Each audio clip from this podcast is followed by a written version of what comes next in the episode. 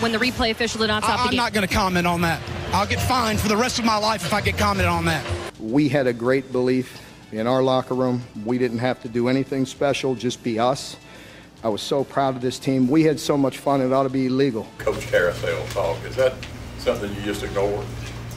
Yeah, yeah, you, you ignore because one week you're getting fired, and the next week you're going to take another job, and I'm worried about the darn SEC West Championship, and so, yes, to answer your question. I'm the man to go get it done with this staff, with this team, with this program. There's not anybody left standing after 2015.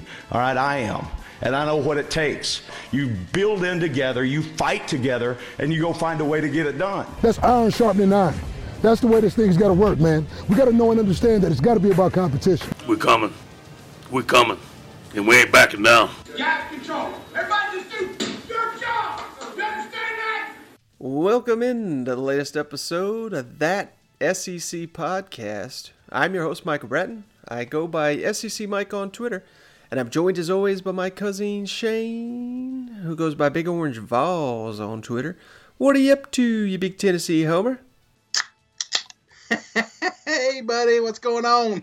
Hey, doing good, Shane. We're getting ramped up with these coaching rumors. I'm excited to talk to you about that. But before we do that, Shane, right before we hopped on the pod here, mm-hmm. the latest college football playoff rankings came out. This is going to be the second to last one. We only got one of these left. So just wanted to spend a moment here discussing that. And, you know, it was kind of uneventful because the top four remains the same. So it's Ohio State number one, LSU number two, Clemson number three, Georgia number four. Uh, then it gets a little crazy here. Shane, Utah's number five. They're up. That's up one spot. Uh, Oklahoma's number six. That's also up one spot. And then the last three here, obviously, just the SEC teams that are ranked in the college football playoff ranking that I want to hit on. Florida finally into the top ten. They should be number five in my opinion, but the Gators number nine. They're up two mm. spots. sorry. We got Auburn, number 11. That's up four spots. And then the, how stupid is this? Cl- Alabama, number 12 in the nation, down seven spots because they lost to uh, one of the nation's best team at home. But uh, thoughts on that, Shane? Alabama 12, Auburn 11, Florida number 9. And then, of course, the top four remains the same. What about Florida? Finally making some movement, Mike. Getting up two spots right behind Wisconsin. And uh, Wisconsin's one lost team, right? Uh, no, I think haven't they lost no, twice? That's correct. They have, and one of them was to Illinois. And if you forget, they're they're on a three game losing streak, baby. But they they are bowl eligible. They did get six in, so I guess we'll give them that. But uh, yeah, this is this. I don't know. This list is so stupid sometimes, and you know, I, I just think when you're looking at a playoff situation, mm-hmm. you know, do you really think Utah is better than Alabama? I, I mean, honestly, I know I know Alabama's down there, but if you were to put on a neutral field the University of Alabama and uh, Utah, I mean, Alabama would probably still be a 13, 14 point favorite, wouldn't you think? Yeah, especially after we just saw they put up 45 on the road at Auburn's defense with a backup quarterback. You got to think they're going to score 60 on Utah. Exactly. So I don't I don't understand sometimes these these stupid lists because you they just they're they're not taking a you know they're they're in the moment they're not taking a step back and actually analyzing you know, okay, yes, I understand Utah's lost a game, okay, just one, and Alabama's lost two. But let's let's talk about who they have lost to. Let's talk about Florida. Florida at nine. You know, they've lost to Georgia and LSU, two of the top four teams, and they're at nine. You know what I'm saying? So I, I just I don't know. I, that's this is why I want an expansion in the playoffs because this thing will have a way of working itself out. Mm-hmm. And I, I also think, in part, you know, you kind of hit on Wisconsin being so high. A lot of this has to do with they want these conference championship games to look better. They want yeah. number one versus Wisconsin. They want, you know, LSU, Georgia. I, I think those rankings are legitimate, but I think uh, I, I'm pretty positive that all of a sudden, Shane, the team Clemson's got to face Virginia. They they moved into the poll. They've not been ranked the entire damn college football playoff. now they're like 24th. Uh, Clemson is still like a 30 something point favorite. So, but you got we got to give them a quality win here. So we're going to bump them up. So that I mean that's kind of all this is. Yeah, you're right. I've, and that's some of the comments when I, we put it on the, the page there. A lot of people are saying, you know what, they're just doing this because they're going to be right back down the following week because they're going to get spanked. So, uh, not like old Finebaum. Are you going to play that clip? Jeez Louise, you put that thing up there, it went all like fire. It's still going on. I've never seen so many angry tweets in my life. Clemson fans are pissed off Shane and Paul Finebaum giving Dabo some hell all I can tell you is we 10 and 1 versus the SEC in our last 11. And we've won 115 games this decade. So has Ohio State and so has Alabama. And we've played both of them. And our program has held, our program is what people don't focus on. Okay, well, Dabo brought Georgia into it, so I will too. They've got the 21st ranked strength of schedule to Clemson's 65. Anyway, um, go ahead and, and, and respond to, to Dabo. They're saying no one wants them in. Yeah, I, I think Dabo Swinney is the most annoying winner in all of sports. I mean, the guy just can't keep his trap shut. I mean, somebody just give the man a pacifier, send him to timeout, and we'll check in with him on December 28th when he finally plays a legitimate team during this entire college football season. My God, Shane, I thought, uh, you know, so, sometimes I think these guys, you know, come into these shows like, oh, I'm gonna, I'm gonna say some BS, but here I thought, you know, I'm not say, calling Finebaum out at all here, but uh, I mean, I think everything he's saying here is true. I don't know how you can even debate it. Mm-hmm. and all of a sudden, the Tiger fans, man, boy, are they pissed. You know what? Oh man, Tiger fans, and, and I will say there's a few SEC fans upset too because of Paul's love for Alabama. You know, so mm-hmm. but I, I, think. I think this is a an absolute. I think Dabo's an absolute joke, and this just a, oh woe is me. And then you look at that schedule. Come on, get out of here. Yeah, you are going to have some competition, and it just sucks because they haven't all season. Mm-hmm. You know, shit, I gotta be honest with you. I haven't heard uh, complaining like this since uh, Appy State got on me. yeah, that's true. Oh boy, yeah, don't fire that one up again. We just got off of that one. All right, Shane, you ready to go around the league? Yeah, buddy. Now let's go, now around, let's the go around the league. Um, my my daughters said something about me wearing a visor and need to put on a hat because I'm getting bald. So, uh, so I'm gonna wear a hat from here on out. I mean, if you look over the next six years, I think we played Miami three times, Florida State six times, South Florida three times, Mississippi State once. So who's the SEC teams? You know, I mean, I don't think I think it's an injustice for the kids. They should we should mix those games up, and you should um, you know play more teams from the West. Why, why don't you start calling around and see if you can get somebody else to play us, and we'll play them. Uh, we'll play anybody you can get to play us. In Louisiana, hold on a second. Hey guys, hey, I'm having a press conference, okay? Thank you. All right, so we're going to get down to uh, the matchup of the SEC championship at the tail end of the show. We don't have a ton of news, so we're just kind of going to go around the league a little bit uh, before we get to the SEC title game. And we're going to start in Columbia, South Carolina, where we had some news here on Tuesday, Shane, where it was originally reported, I believe, by ABC Columbia that Ryan Hilinski had injured his meniscus and tore his ACL. Now, there were hmm. reports that immediately came out that said uh, the ACL injury was, you know, it was not a tear. And that's what South Carolina has come out and confirmed. Hilinski does need surgery. Now they say he's going to be fine for spring football. He he's got that uh, meniscus issue, so they're going to have surgery on it. And this is something that he hurt Shane, if you recall, during that Georgia game where he took that that hit that looked a little shady. You know, it was a shot to the knee, but mm-hmm. it turned out that uh, the you know the Georgia player essentially got I don't want to say his knees taken out, but he kind of uh, he, he kind of flew into Hilinski not because he was just diving at him, but because he was essentially blocked into him. So uh, it wasn't a dirty hit, but it was a you could tell immediately it was one that could have ended Hilinski's season. And sounds like uh, South Carolina could have shut him down, but you know they made the decision along with the Hilinski family. Ryan Hilinski's father issued a statement saying You know, there was no chance of further injury in him, so you know they they felt fine letting him play. You know, I think it speaks to the kid's toughness that he getted it out because you got to remember Jake Bentley obviously was out for the year. Dakereon Joyner was really banged up. I mean, it just seemed like he was unable to go most most of the season as well. I don't even know where South Carolina would have went if Hilinski couldn't play, and I think that really explains you know his tail end of the season was so poor. Um, it's just I don't even know if he was ready for college major college football to be a starter. And now he's he's dealing with that. He was dealing with the elbow injury. I got a little bit more respect for his toughness, but uh, hopefully you know, he gets his surgery, he gets right for spring football because, uh, you know, the Will Muschamp era is going to be made or broke essentially by this kid. So that's just some interesting news there out of Columbia. What are your thoughts on hearing all this? Well, let me ask you, Mike. So now that we know this information, do we give him a pass?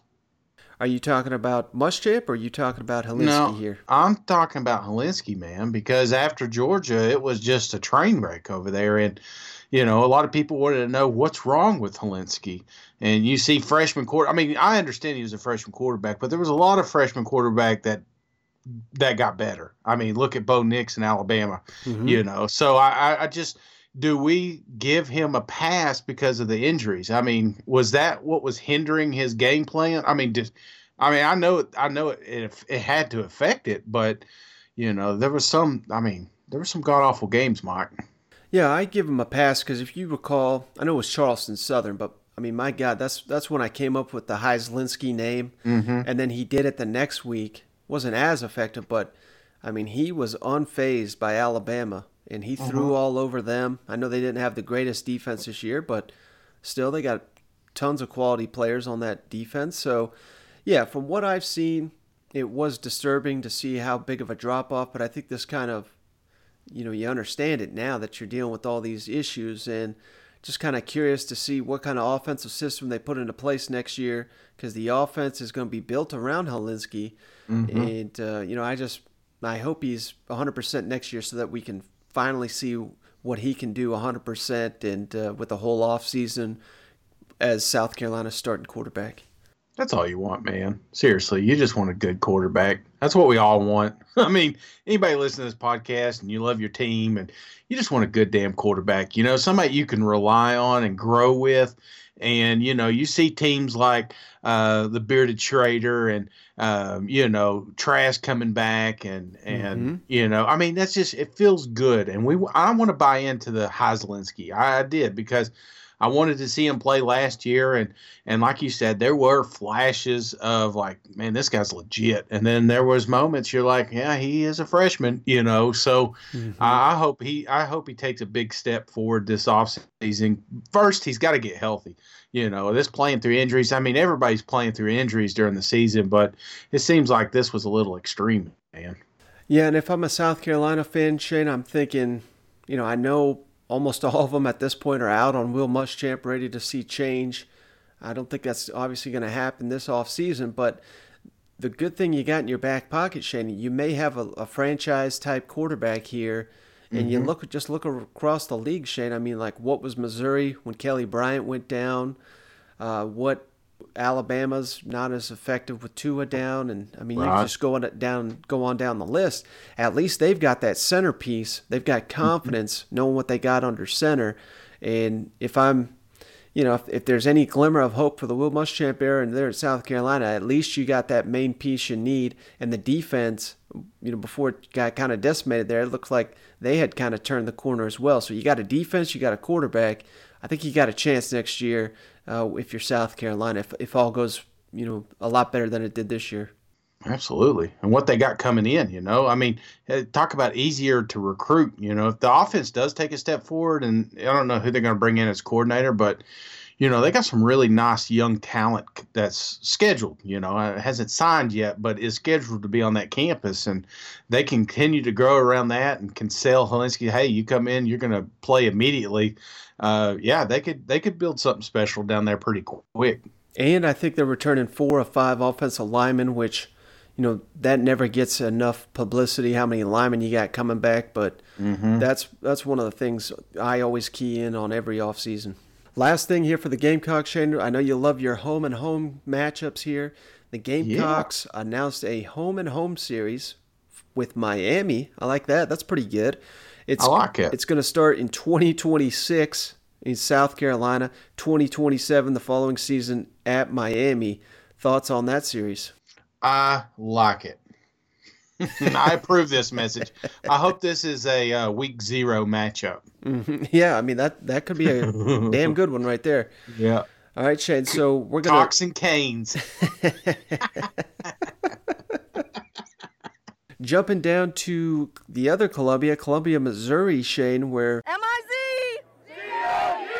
Tristan Castillo, the center there for Missouri, announced he is going pro early. He's going to enter the 2020 NFL draft. I think this was pretty shocking to a lot of people. Now, they already had two seniors on that offensive line, two of their better players. Now they got Castillo going. They got Jordan Elliott, the defensive tackle, has already announced he's leaving. Albert O, the tight end, has announced he's leaving. And I think this is what comes. This is the price that comes when you fire your coach. When you know you couldn't. I'm not saying you know Missouri's going to go in the tank because they got rid of Barry Odom. I'm still not sold on Barry Odom being an elite coach or anything, but that is something to kind of note moving forward. You got all these guys leaving. Uh, I think that's you know that's something these ads need to consider when you got a head coach in the balance there. If you you cut your coach, we're seeing it maybe a little bit at Ole Miss here. A lot of players potentially could be walking out the door. Um, it, it's just it may be tough here for the next Missouri coach. At least uh, you know he's losing some of his marquee talent. Uh, obviously the seniors, but now a couple juniors as well. Yeah, I mean, think about it. When they had the sanctions, or I don't want to call it. Well, I guess it was sanctions, wasn't it? Yeah, Would you consider and, and, And moving forward, they also have uh, recruiting uh, scholarships taken away. Moving forward, yeah. so the new coach is going to have to deal with that as well. Well, there was a reason these kids stuck around. I mean, nobody transferred. There was more kids transferring from other schools that doesn't have sanctions, you know. Right. And and a lot of that had to do with coach, you know, Coach Odom, and and you know, you just you just kicked him out, man. You know, so I, I I, know he was pumping up his his track record, and and I don't want to do that, but you had a pretty good coach there, man. And was it did things go exactly as planned? Absolutely not. But you know, everything I've heard from Coach Odom is he's he's a, he's a player's coach, and and these guys bought in, so it doesn't surprise me that a lot of them are going to leave. Mm-hmm. All right, Shane, let's uh, talk. While we're talking Missouri here, we can talk a little bit of coaching carousel here. Latest speculation from Dennis Dodd, CBS senior writer, college football writer, longtime writer. I'm sure he's well connected here. I don't think he'd be just be throwing this stuff out there. But according to Dennis Dodd of CBS, Arkansas and Missouri, Shane, both interviewing Willie Fritz, the Tulane coach Mm. Now, I don't know people who follow Tulane that well. I know I personally don't, but I do know a little bit about Willie Fritz. He's a little bit of an older guy, but uh, he's a longtime coach, been very successful, uh, basically all his stops. And I think he's doing it once again down there in Tulane. You know, you don't have much to work with down there, but he's getting it done. And according to Dennis Dodd, this guy, Willie Fritz, has already met with Arkansas and he's soon to meet with Missouri. And apparently, according to this person who's given him this information, Willie Fritz calls Missouri his dream job. So take that for what it's worth. But mm-hmm. thoughts on that, Shane? Where you know it seems like a lot of these, everybody wants a, you know, the next young coordinator guy that's going to be, you know, the next Urban Meyer or Lincoln Riley or Steve Spurrier, or what have you. But I think sometimes there's something to be said for hiring a guy that's been coaching for 20 something years that knows what the hell he's doing. I mean, I think, not saying Arkansas should turn around and hire this guy, but uh, if you're going to give me unproven Chad Morris, who's all this hype and there's no substance, or you're going to hire maybe a little bit of older guy who's been, you know, working the lower levels but has been very successful and, you know, he's not going to be around for 15 years, but if he can give you four or five good years, um, in a certain situation, I think that could be the right move to to kind of get the program on solid footing. Mm, you know, I'm looking at this guy. I can't approve of this message, Mike. I mean, I'm looking at a six and six, seven and six, five and seven, four and eight in Tulane. So Mhm. that's that's his record. Mhm. It's 22 and 27 since he's been at Tulane. So, you know, yeah, he's been a head coach, but he's been a terrible head coach at Tulane, if you ask me. Now, I know some people probably like him personally. He's 59 years old. You, you know, he's he is an older gentleman. He has been around. You know, he spent majority of his time in Central Missouri, and that's when he was a, a, a good coach. But you know, this is big boy ball, and and I don't know if that's the answer. I mean, you know, but this the, again, a lot of times you see these top hires, it's one extreme to another. So you you took a chance on the young coordinator, you know, that that's got a little flair to him. You know, we all thought Chad Morris was going to be the dude, uh, you know, and then now you got you got old rusty dude that's been, you know, killing it up at Tulane, and you know, yeah, he knows how to run a program, but you know, he's fourth in the West in his own, you know, the uh, AAC conference. So yeah, I'm not, I'm not getting too excited about this. You know what sucks though, Mike? What's that? Because I've been there. You know, Arkansas, Mizzou, all these guys. You know, you talk about these sexy names. You know that you're going to come here. Mike Leach, the Pirate's going to be here. You know, and then, and then all of a sudden, these are the names that pop up and these are the names that get hired sometimes. So I'm I'm not in on Fritz. So I hope this is just a just a nasty rumor. Well, here's another one, Shane, that I know you're not going to be in on, and I want to give this guy credit because if he's right, he's going to make us both look pretty stupid, and you know we'll we'll have to give this guy some credit. But uh, this guy's name is Jack McGuire, who works for Barstool Sports, and according to Jack, Will Healy has turned down the Missouri job and will interview with Ole Miss. If all goes well, he will be the next head coach of the Rebels very soon. I don't know how much. Uh, it seems very peculiar that you'd say, you know, he's not even interviewed, but he's going to be the coach soon if it goes well. Like there's too many. There's too many ifs there. That's that's not really how this stuff works. It's you know you meet and then an offer's made. You know what I mean? So Right. I, I don't know how much credit I put into this, but I the only reason I really even wanted to bring this up because I'm sure fans are just dying for any and all information. But if Ole Miss, and keep in mind this guy Will Healy, he's 34 years old, so he's very young in his career, but he's got a losing record at Austin Peay. He's got one record, one year at Charlotte, and he's seven and five. If you're Ole Miss and you just fired Matt Luke, and you're gonna lose out on maybe the, the best coordinators in the SEC, at least the pair of them. I'm talking Mike MacIntyre and Rich Rodriguez, because they're not going to work for this kid. Right. You're throwing them all down the hill to, to hire Will Healy. Then, my God, Shane. I mean, Ole Miss just set themselves back five years here. I mean, if, if that's that's the plan. yeah, I'm just again, I don't know this guy at all. I'm looking. He did win the Eddie Robinson Award, you know, which is important because Jim Tressel did too in 1994. So maybe they're striking, you know, striking something here. Houston Nutt is another winner of this award. So no, I don't know anything about this guy. This, I, do you think this is true, or you think this is just? Uh, just rumor. I mean, you're talking about turning down the job. Like he had it wrapped up. Didn't interview, just had it wrapped up. Yeah, no, I'm not buying this one at all. But I just, like I said, uh, it is. This is a name I'm hearing. I don't necessarily. I wasn't thinking in the SEC, Will Healy, but uh, man, that would be a stunner, Shane, and it's it's kind of like you you basically laid it out there perfectly. You know, when you fire your coach, you you automatically you're like, my God, we maybe we can get Mike Leach. You know, he's interested, Mhm. and then here a week later. Fucking Will Healy's who we got. Like, oh my god! Like, what? Why the fuck did we get rid of Odom? You know what I mean? Like, Yeah. this is a downgrade. But I don't know. That's kind of the way these things go, and this is why you know, looking at I'm looking at you, South Carolina. I'm looking at you, Vanderbilt, where people are just let's get rid of this. Let's get rid of fucking Muschamp. Let's pay him 29 million, whatever. Let's bring in Will Healy. Like it, it's not necessarily gonna. It's not like striking gold. You know what I mean? Urban Yeah. Meyer is not knocking at that door. Uh, so you, sometimes you got to be careful what you ask for. And like I said, I mean this this kind of stri- strikes me. This is similar to old uh, Chad Morris, Shane, where I'm not trying to badger Arkansas fans. We've kind of already done that enough this season, but it's very easy to talk yourselves into it. I mean, hell, this Yeah. he he recruited Deshaun Watson. He turned SMU around. He's a hell of a recruiter.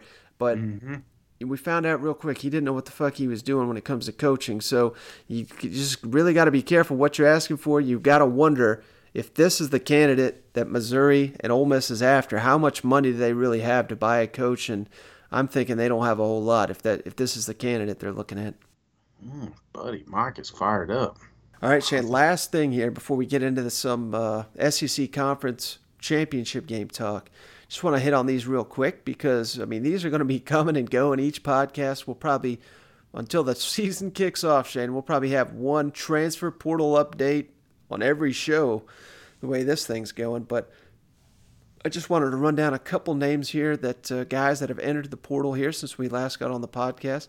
Tennessee's had three of them, Shane. Marcus Tatum and Ryan Johnson, both offensive linemen, and then freshman Jared Means, who has kind of played receiver and defensive back. He, they're all three in the transfer portal. Uh, Texas A&M offensive lineman Kellen Deitch, who's a graduate transfer, he's in the portal.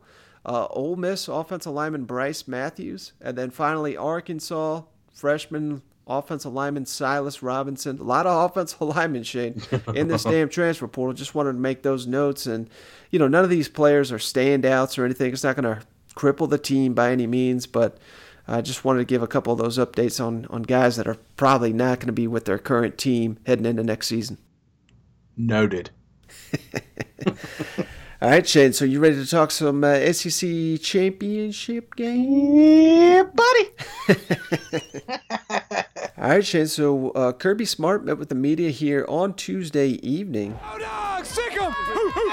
And I just thought, uh, you know, one of the things that he said, I know this to be the case, but sometimes I think you just kind of forget it because of the history of Coach O. But man, Coach Orgeron, he's killing it here lately in top 10 matchups the last couple years. Now, obviously, he's not undefeated. He's lost to, you know, Alabama, and then a couple years uh, last season, they lost to Florida. And uh, so I'm not saying he's perfect, but I think he's got more top 10 wins than just about anyone other than maybe Dabo Swinney the last two or three years combined. So Coach O's really you know, he's really nailed this big game coaching in recent seasons, and I don't think he gives enough credit for it. Uh, we'll jump over to Kirby Smart here in a minute, but he's certainly giving him credit. How much uh, have you know credit are you giving Coach O'Shane heading into this SEC championship game, going into almost assuredly a college football playoff run here? But you know, sometimes I think we look at the LSU coaching staff, we note these outstanding coordinators they got, but are we giving Coach O enough credit for being one of the nation's best head coaches, or does he still have to? Does he got to win this game on Saturday? Does he got to win a college football playoff game to earn that respect of being, you know, the elite of the elite head coaches in the nation right now? No, I think he's already got it, man. You know, sometimes, eh, sometimes coaching's eh, just being a good business manager. You know, and yeah, he has excellent coordinators now, but that's not always been the case. I mean, mm-hmm. you know, he last year he he cut bait pretty quick when things weren't working. And look, he changed the whole offense because it just wasn't working. I mean, that's that's that's just great management. And um, no, I think he's I think he's in that that realm. You know, just like you said, you look at the top ten wins that he's had. You look what he's been able to do from last year to this year. What he's been able to what he's been able to do just this year. Going undefeated in the SEC, especially the West, is is just it's that's almost impossible, man. Some of the greatest teams uh, that have ever played usually trip up at some point during the season. LSU hasn't. So. Mm-hmm. Um, no, I, I think Coach O's in that in that discussion, and I'm telling you what, there is some people down there there are some boosters there are some you know there may be some somebody on the staff or you know that that probably at some point wanted to fire Coach O. You know, oh yeah, for that, sure. And you know this this isn't the guy. This isn't the answer for. And they're the same ones that are partying down there right now saying that this is the greatest team ever. You know what I'm saying? So mm-hmm. it's just you never know what you have. Sometimes you catch lightning in a bottle, and that's what they have with Coach O. He's a player's coach. You know, you think about it. Even last year when they were down, and, and a lot of people thought that they were really going to struggle. You know, he he he rallied the team. They had the players only meeting. They they they just felt like at that moment became a family, and they all bought into to to one goal. And this, you know, this these little corny things he does with tell the truths and you know one heartbeat and all this stuff. You know, it, it works. The kids bought bought into it, and uh, yeah, I'm I'm a huge fan. As you know, I'm a huge fan of Coach O, and I'm just glad that that they gave him the opportunity because he is running with it, brother. Yeah, and I think on the flip side, we could say a lot of the same things about Kirby Smart, which has got me so excited about this game. Because Kirby, you know, we I think we take it for granted a little bit. I know he inherited a lot of talent, but in his second year, obviously went to the national championship game, won the SEC conference, was you know a couple plays away from doing it again last season. Can win in the playoffs. We've seen that these games are not too big for him. Seems like you know, every time, you know, Georgia faces some damn battles in the SEC, Florida, Auburn. I mean, Kirby Smart's winning these a lot more and he's losing them. So I'm pretty fired up about this uh, coaching matchup too, because I don't think, uh, by any means, I don't think either one of these coaches is going to be, you know, embarrassed by any means. I'm not expecting any kind of blowout. And you can take it a step further down to the assistant Shane. We got Dan Lanning, defensive coordinator for Georgia, Joe Brady, the passing coordinator for LSU, both Broyles Award finalists. So it's pretty unique that we got two finalists of this award going head to head during conference championship weekend, but we're lucky enough to get it. And I'm just looking over the stats uh, today, Shane, for this matchup. I mean, damn near LSU's number one in every key offensive cat- category in the SEC. Georgia's number one in the, every meaningful category in the SEC defense. So man, I'm just fired up talking about this game. But uh, let's kick it over to Kirby Shane, talking, like we said, Coach O and his big game coaching ability, on if the game plan is going to be different at all, considering that Pickens is out, you know, Cager's out. How does that affect Georgia in the first half? Uh, this was just a really weird question he got uh, about other jobs. I just thought it was a funny reaction here. The latest on D'Andre Swift, and then uh, I, I thought this was a really, you know, a lot of times Kirby Smart doesn't really want to like doesn't seem to show much personality. But when he was asked about his first SEC championship game appearance, he kind of uh, it kind of cracked a little bit here. You've you've had a couple sound bites as a head coach, but then over at LSU, they've got probably one of the most well-known characters, I guess, as a coach in college football. And He's got some good ones. Well, yeah. What I mean, in terms of Coach Orgeron, character like that, and just his overall persona, how how good do you think it is for the game for the SEC to have a guy like that doing what he does? Oh, it's awesome. I think it's more important what he does with his team than what he says. Obviously, words only go so far. It's it's it's, it's your actions and your, your team's performance, and he certainly spoke loud and clear with that because they played really well uh, in big games he keeps his team good and loose, and they play to his character. Um, I think it's great for our conference. I think we've got uh, uh, a stellar group of coaches in our conference. Or is there a sense that losing Cager for the year and not having George for the first half, that the kind of offensive game plan for the first half of this game will be a little bit different than it has been this season?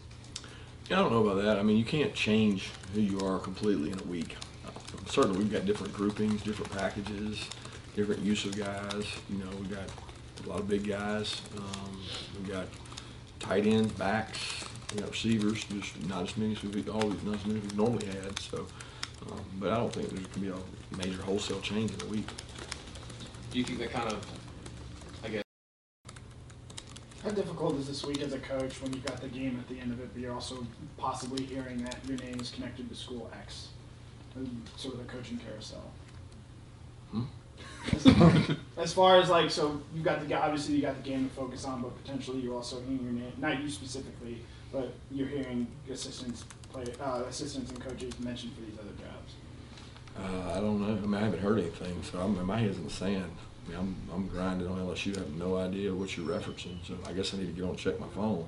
I don't know. I really don't know what's going on out there. I, mean, I think. What is uh, of course?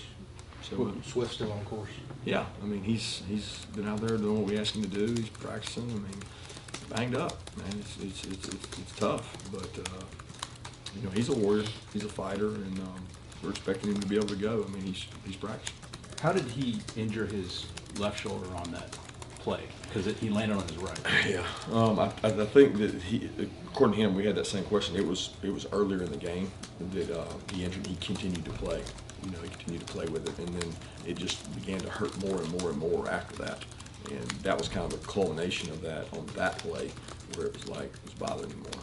But yeah, it's uh, it was it's, he, he's had it. He's had a banged up shoulder a lot of the year. A lot of our guys. I mean, Brian Herring's had it. Uh, we've had a couple players have the similar injury that he had that he has.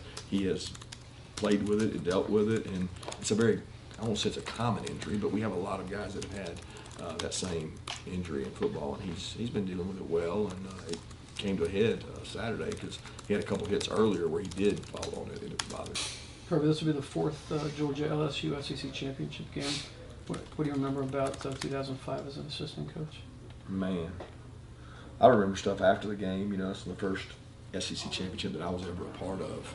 Number one, uh, number two, to win it was pretty special. I remember taking pictures afterwards, and uh, know, shocked, shocked they played a well of a game, and um, it was it was it was it was like the pinnacle of my career at that point because I'd never played in an SEC championship. I'd never really been even close to one, and to win one, it was it was pretty special because you don't know if you're ever going to get that opportunity when you play and you coach, and uh, that was a special time.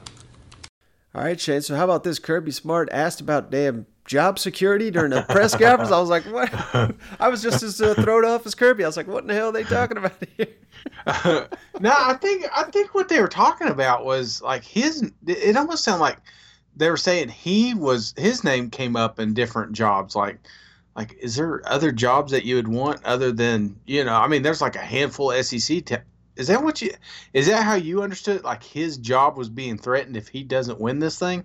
Well, I, I took it as like uh, maybe the damn Dallas Cowboys or something are, is calling Kirby to take over or something. I'm, and he's trying to prepare. I was like, why in the hell are they asking this question? I love it. I love it. oh man, no, I I don't. Uh, I, Kirby's not going anywhere, dude. But uh, what do you think about some of these assistants? You know, I thought it's kind of funny. He's like, probably I should check my phone, but you know, there there was uh, people were talking about Sam going somewhere. Is there still? Have you heard anything else about some of these assistants? No, that's died down a lot, but uh, of course we're still in the head coaching carousel season, and hell, sure, we haven't even had any hires. But that's kind of when you really see a lot of movement with the assistant assistant coaching staff. Excuse me. Is obviously, like I said, you know, we got Dan Lanning here. He's a real young guy. He's the defensive coordinator.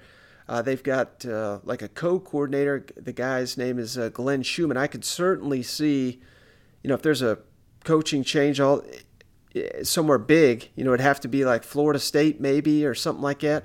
I could certainly see whoever's getting that job to call, you know, one of these assistants and say, hey, you know, whatever mm-hmm. Kirby's teaching you, come run my defense. We'll give you a huge raise, you know, stuff like that. I think you're going to see not just Georgia, you're going to see that all across the SEC. I'm just using that as an example.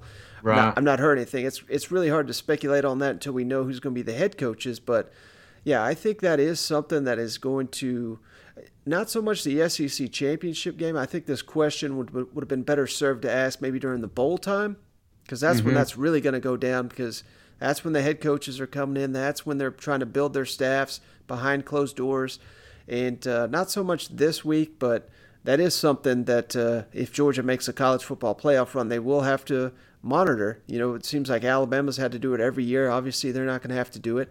LSU's dealing with it right now with Joe Brady and the speculation of uh, apparently Texas is trying to hire him as an offensive coordinator. So this is something that coaches do have to deal with from time to time. But uh, I've not heard anything yet with Georgia losing their key assistants. But that that comes that's just part of the territory, Shane. When you when you're yeah. so damn good, you know your assistants, other people are going to want to hire them. Yeah, I always. I mean, because I thought I think Dan Lanning uh, is going to be on a few short lists. Uh, just what he's been able to do with this defense, and you know they really didn't want to get rid of him last year. You know, and they promoted him when when the opportunity uh, came up. So you know, I don't know if he's ready to make the next step, but man, it is that is curious. That's the one I'm keeping my eye on. So, all right, let's kick it down to the other side here, Shane. Let's go to Baton Rouge, where Joe Burrow met with the media here recently, and you know, keep in mind, yes, Joe Burrow's, you know, he's played in some big games this year, obviously, but you know, last year they were not in any kind of a game quite like this. I mean, their biggest game after the season was against UCF, who uh, say what you want. I know that team was undefeated, and you know they really gave LSU a, a nice shot there in the first half, but you know they were definitely out, you know, outmanned in that game, and LSU kind of took care of business in the second half. So this is going to be the biggest game of Joe Burrow's life too, because he never really got to play at Ohio State. So this is a huge game, and uh, mm-hmm. he met with the media here, and and you know you got to think not only is this uh, you know his life is changing before his eyes. I I know it's uh, you know each going week. I think it's a little bit easier to kind of maybe block out the noise when you're in the season. But once you start getting, I don't know if you heard this, Shane, but apparently the the Vegas odds makers they yeah. have stopped taking money on Heisman bets. You are you, there's nowhere that is a, that is taking Heisman bets, is my understanding, because everybody knows Joe Burrow is going to win it. So they they're not accepting bets because everyone was just betting Joe Burrow. So imagine that you know, you're getting all this talk. Everybody knows you're going to win the Heisman. He's on the cover of Sports Illustrated. Um, I mean, ESPN's making features about him. He's the biggest, you know, star in Baton Rouge right now, other than maybe Coach O. He can't go out to eat because he's just getting mobbed. I mean, at some point, this is this may wear on him. You know what I mean? Eh, or I don't know if that's the right word, but it may just kind of distract from his focus of, you know, it's real easy when it's just week to week to week. You know what you got to do, you know who you got to prepare for. But now it's completely different. It's the SEC championship game and then a college football playoff coming up. The the expectations, the hype, everything around it is just going to get bigger and bigger. The spotlight's getting bigger. You got damn NFL team, Shane, having uh, well, the fans, I should say, having banners. I don't know if you've seen that is up in Cincinnati. They're wanting Joe Burrow number one overall. So, any uh, thoughts here, Shane? That uh, I know Joe Burrow, no one's flawless, but he's played as close to flawless as you can this year. The weight of the, all the expectations, the hype, the spotlight. Any chance that that's maybe gets to Joe Burrow a little bit here down the stretch? Nope. Not at all. And I'm going to tell you, I'm I said all that just for that. I know. I just, I, I, don't see it because what have you seen that has given you that impression that that is going to affect her? I mean, when I think of, I think about important games. The SEC championship is a important game. Obviously, it is going to be a huge event. However, when I think about LSU going to Tuscaloosa, playing Alabama with the president sitting in the stands, you know, having two weeks to prepare for that game. I think that would have been the moment if he were to crack, he would have done it. You know, the fact that he went into that hostile environment and I mean, performed flawless, not not flawlessly, but he did fantastic mm-hmm. and won that game. I just I don't see I don't see why the SEC championship would be any different. You know what I'm saying? This is a they played last week. He played great last week. They're going to play this week. It's it seems like if he were to to break, it would have been when he had that bye week right before Alabama, and just maybe it would have got just overwhelming because there was a lot of hype saying, you know, whoever wins this game wins the Heisman. You know, so I don't know. I, I don't. I just. I don't think it's going to get to Joe. I think. I think he'll be. I think he'll be fine. Well, I think.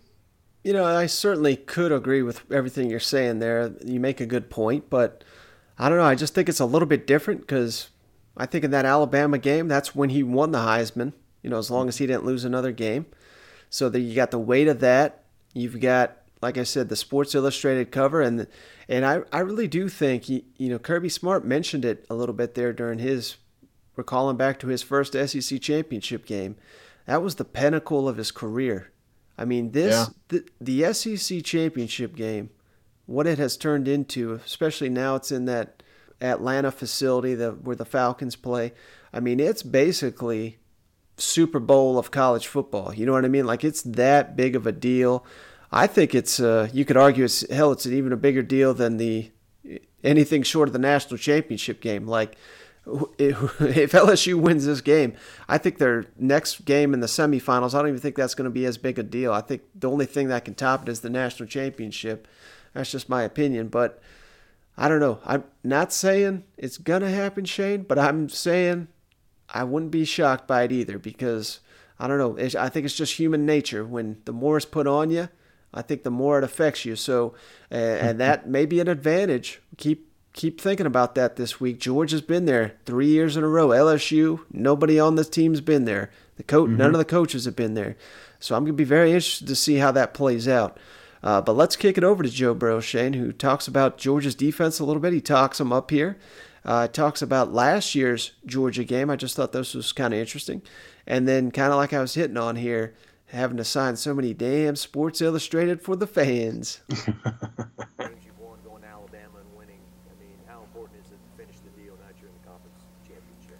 This is what we've been working for. SEC championship is here, and we're playing a really good team. Obviously, best defense in the country, in my opinion. So we're gonna have it's a tall task for us, but you know this is what we work for, so we'll be ready for it. What sets their defense apart from, say, Auburn or Florida, you know, especially Auburn? You know, you, they don't have. You know, they have two. I think the two best tandem safeties in the country. I don't think there's a group that's better than those guys, and you can tell how well coached they are. They're they're very sound in their scheme, and I think they really understand their scheme, which makes them uh, so dominant. And you said like when you play a team like this, can you fall back on the Auburn game and realize that not every scoring drive is going to happen? I don't want to go into a game thinking, you know, not every not every drive is going to end in a score. Um, I think we get disappointed if we don't score. So I think going into this game, we're going to keep our same mentality. We're going to attack. We're going to go fast. We're going to throw the ball down the field, um, but also understanding that it's, yeah, this is the best, one of the best defenses in the country. So you're going to have to take what the defense gives you and march the ball down the field. They're not going to give you anything easy. How do you want to approach this last week before the Heisman night really locks in? Just like any other week, it's the SEC championship, but we're going in to, to play our game, to attack. You know, I'm not worried about the award stuff all next week. I'm not worried about that. I'm worried about beating Georgia, playing our game, and, and practicing the way we need to practice this week. It was kind of a game where last year you kind of won the team over. Just how's it feel to play them again, such a pivotal moment this year? They had two different teams. You know, they have three or four guys back on that defense, and the rest are new starters that are playing really, really well. And we're a new offense, same guys, but new offense and, and new scheme. So uh, last year is last year. I'm sure they're going to want some revenge on us, but it's the SEC championship. I don't think you need any more motivation. How many Sports Illustrated have you signed? Oh God, I couldn't even tell you. so many. So it's you got you got to take a step back and realize where you are, though. You know, I'm I'm signing the cover of a Sports Illustrated because I'm on it, not just any Sports Illustrated. is pretty special. Does that not seem real? Like if you look at it, you're like, is that really me on there? Yeah, it doesn't. You know, you always, growing up, obviously, I always wanted to be on the cover, and then I'm on the cover, and it's like, eh, just ball. And there was no jinx, obviously. No jinx, hopefully. All right, Shane. So Joe Burrow's doing his best, uh, Kirby Smart there, talking up Georgia's defense there. But uh, you know, I think it's more, maybe a little less talking up than just being accurate because this is going to be, you know, the matchup of the season here. Last time LSU faced a defense quite like this was Auburn, and you know they held them in the 20s. So if Georgia can do something similar, I think there's a real chance Georgia can pull an upset here. Any chance? Uh, I don't know. What are your thoughts on that? I guess. Yeah, this sounds like game film talk to me, Mike. You know what I'm saying? he's already watched a little bit and he's seen what he's got back there in the secondary, and, and Georgia's legit. So um, that that's what it, what it came across to me. So uh, I do like the uh, the Sports Illustrated thing. That's pretty cool. What is is there a curse on the Sports Illustrated thing? Just curious because I mean, there's the man curse. Is there because he kind of hinted at it? Is there one on this one? Oh yeah, there always has been Shane. Where uh, apparently you know the guy whoever's on the cover of it, yeah. they never win the. It's like they fall apart and they never have Oh, uh, the success. But it was kind of uh, they kind of joke about it because you know he was put on it right before uh, the A and M game in Hellshane. I mean, they just ripped them a new one. So I, I don't think the I don't, I don't think the curse is, is doing too well these days. The only thing that does concern me about LSU is just like I, we talked about yesterday. It's just the fact that honestly, if LSU stays close and loses this game, they're still in. You know, and, and I think does that play a factor into this game? I I, I don't think anybody goes into to lose. Obviously, I think they're going to be out there to complete the perfect season. But you know, in the in the back of your mind, if you know you got that free pass, Mike, you know what I'm saying? Mm-hmm. Without a doubt, Shane. All right, last thing I got here, Shane. Let's uh, kick it over to Clyde Edwards-Helaire, LSU's outstanding running back, who Shane not only is on the bandwagon for this kid, he built the damn bandwagon. That's right. He was asked Clydesdale. about uh, a little off topic here, but uh, you know he's been such a huge piece of this LSU offense, particularly you know ever since that Alabama game, Shane. It seems like he's hit another gear, and it's just made LSU look that much more unstoppable. Uh, he was kind of asked about that Alabama game and his uh, relationship with his father here, which is, if you don't know the story, I'll tell you on the back end here, but it's one of the better stories in college football this year. Yes, sir. Nick Saban recruited you, said you're a kick returner, you're not a running back. Uh, 20 million people watching you play maybe the game of your life in that game, and then, you know, y- your father, that was your, your, your real father, that was the first time a lot of people saw him, and he, he said he never wanted to draw attention to himself. I just, that day and that experience and your motivation, just if you can speak to. Um, that day is that day is surreal. It's you know just from the moment the moment we woke up, just it's just everything. It's everything just felt just felt defined and and and magnetized uh, for some reason. Didn't know why. Um, you know, and, and naturally you'll say, okay, that's just that's just the game. We're playing Bama and everything else, but it it didn't it didn't feel like any other day where I wake up and you know I hop out the bed, you know, take a shower and do the whole. Everything just felt like it was in slow motion from the moment I woke up, and from that point um, all the way down throughout the game to the end of the game, seeing my dad. Um, I know he didn't want to be, you know, in the spotlight. It was just him being him. That's just who he is. Um, I know the rest of my family were in the stands. I know they felt the same way. Uh, if I could have had all of them around me, you know, that would have been that would have been ideal. But just him being the way he is, and and the talks that we've had beforehand, and everything that I've expressed to him, the things that he's he, he's expressed to me, um, him being a, a, you know, him playing at Baker High in his day and, and, and balling and doing the things that he did, and you know, him getting caught up in, in the situation he did, but me him being able to see me live out my dream, and I mean that's all he wanted. He he didn't want anything from it. He just wants me to be happy. My family just wants me to be happy, and for the most part, that game that game pretty much you know turned the coin, and, and everything's starting to work out. All right, Shane. So there's uh, Clyde Edwards-Helaire there talking it up, and you know he's got another opportunity to shine here. He could really be the X factor in this game against Georgia because he's going to ask, you know, not only uh, obviously running the ball, but I think they're probably going to rely on him a lot out of the backfield to catch passes, to be picking up blitzers and all kinds of things. Because the only way Georgia's going to beat LSU is to get to Joe Burrow, so the pass protection is going to be critical in this game. Uh, but for those that don't know, his no his mom uh her husband okay so her husband i don't know if they're husband but he went to jail Mhm. for for drugs for like 14 years.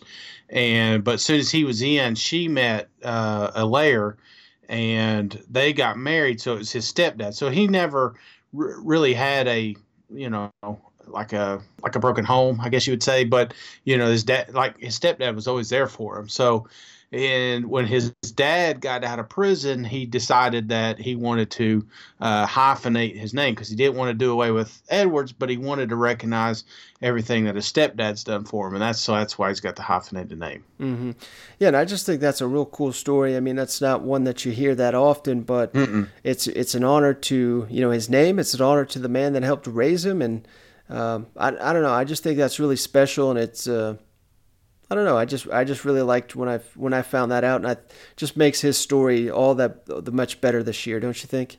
Absolutely, man. And I there's a, there's a video floating around. Uh, SEC Network put out. It's fantastic.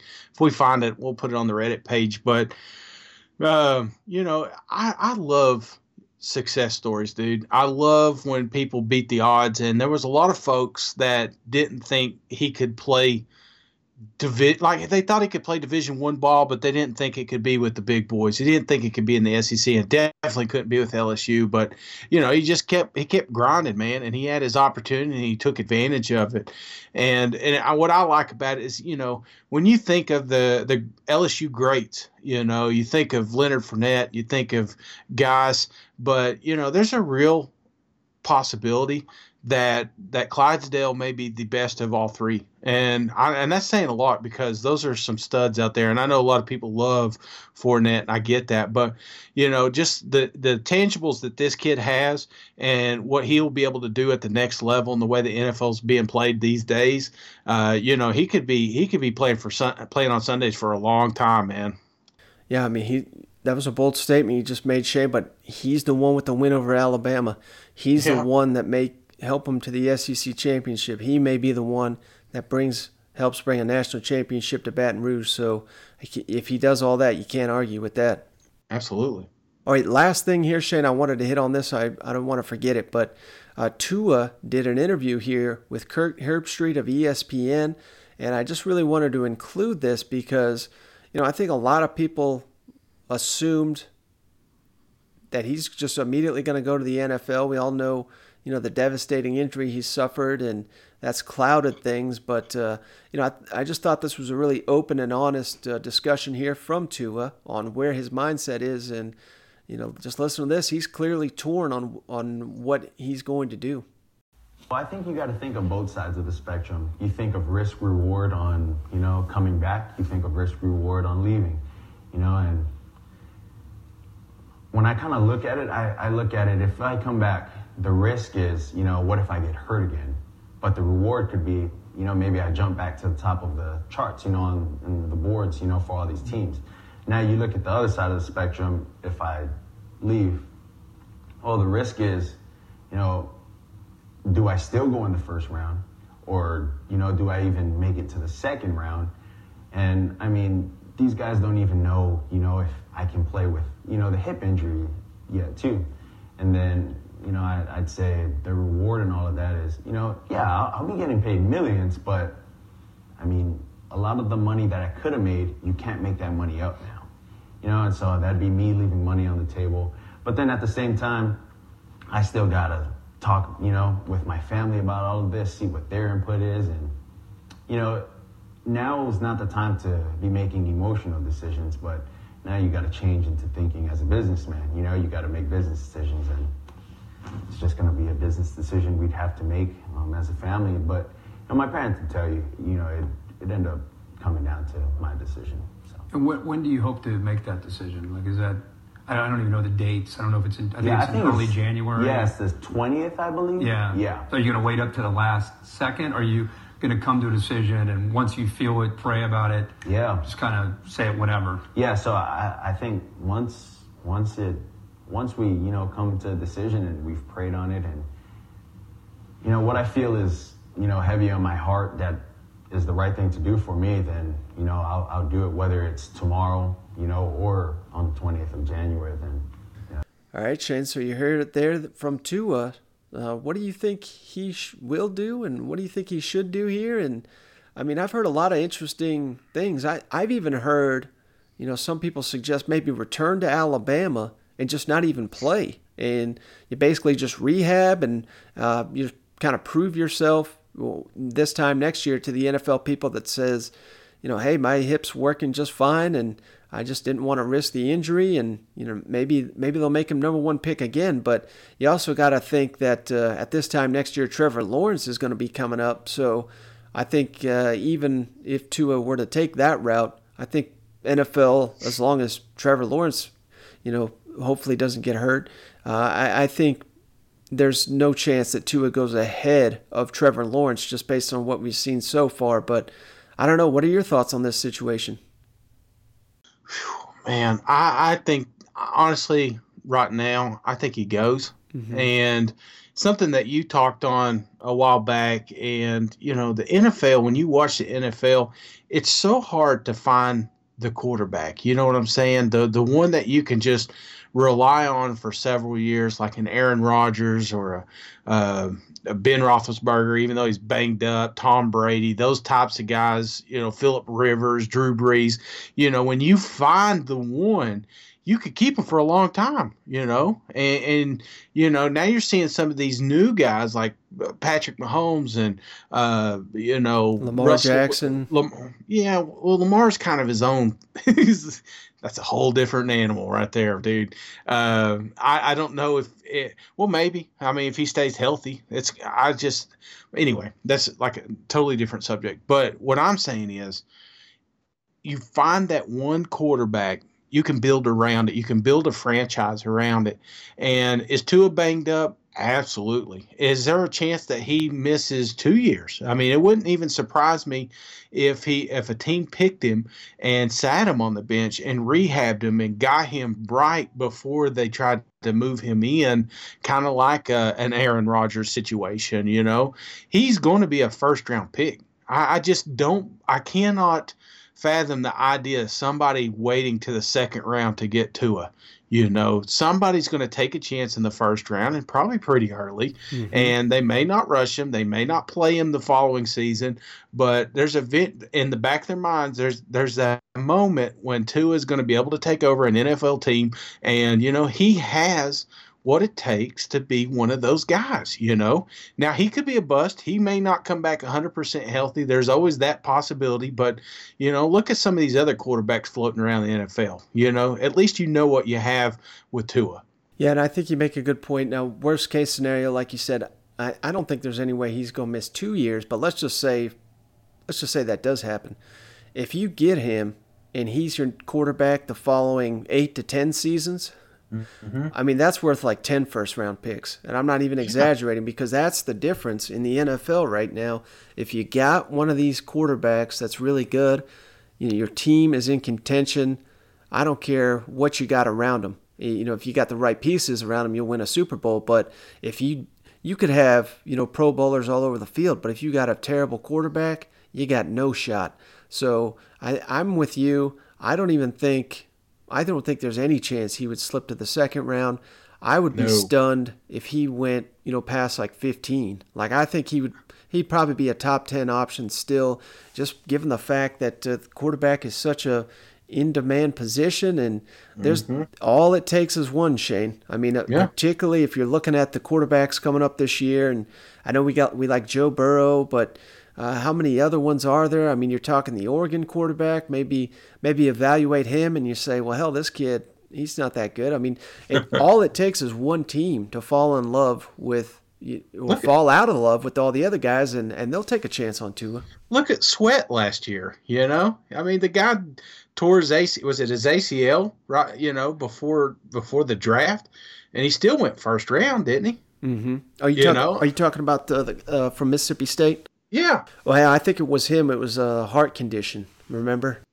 That's oh, was, that's why he kind of that's kind of why he fell a little bit, but that that's a good example, Shane, because a lot of people thought he would fall several rounds, but what happened was the Redskins cleared him. The Redskins loved his film and said, "Hell, I mean, there's minimal minimal risk here."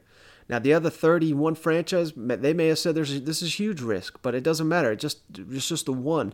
You just need one team to believe, and if you got that talent, I mean they'll overlook a hell of a lot. So uh, I think uh, I I wouldn't blame Tua for coming back. I'm not saying he has to go by any means, but oh no no, it was Simmons, wasn't it? It was Simmons. Yeah, Jeffrey Simmons. Yeah, so he he tore up his knee, but he's already back again. So uh, yeah, if I if I'm Tua, I think I I'm going and uh, I'm collecting that paycheck while I can get it.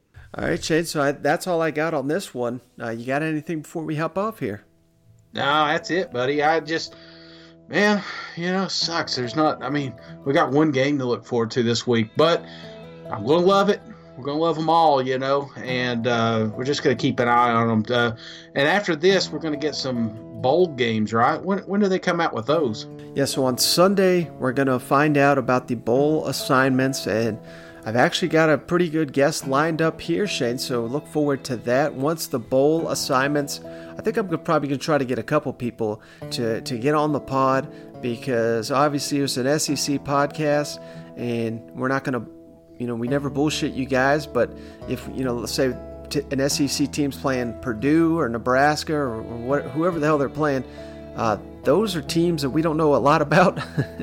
so I've already reached out to people that can help us break us down, give us the matchups for the other schools. So once we know who the SEC teams are playing in the bowl games, look forward to that in the coming uh, next week and everything. So we got a lot of great content, and uh, I'm ready to talk about uh, the rest of these teams getting back into action. I know it's it's a heavy recruiting time right now, but man, it won't be long before we're breaking down these bowl matchups and college football playoff matchups, and man, it's uh, it's getting close. Yes, sir. Yes, sir. I love it. It's it's the the coaching search is uh, at hundred miles an hour right now, and I love it. Just learn. I got I got to figure out more about this Healy guy. You know, just don't hire Healy. You'll be all right. Just don't hire Healy. You'll be all right.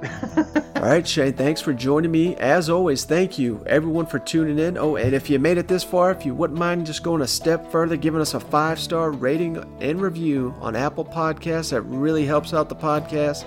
Uh, thanks, guys. We'll catch you on the next one. All right. See you guys. Go Vols.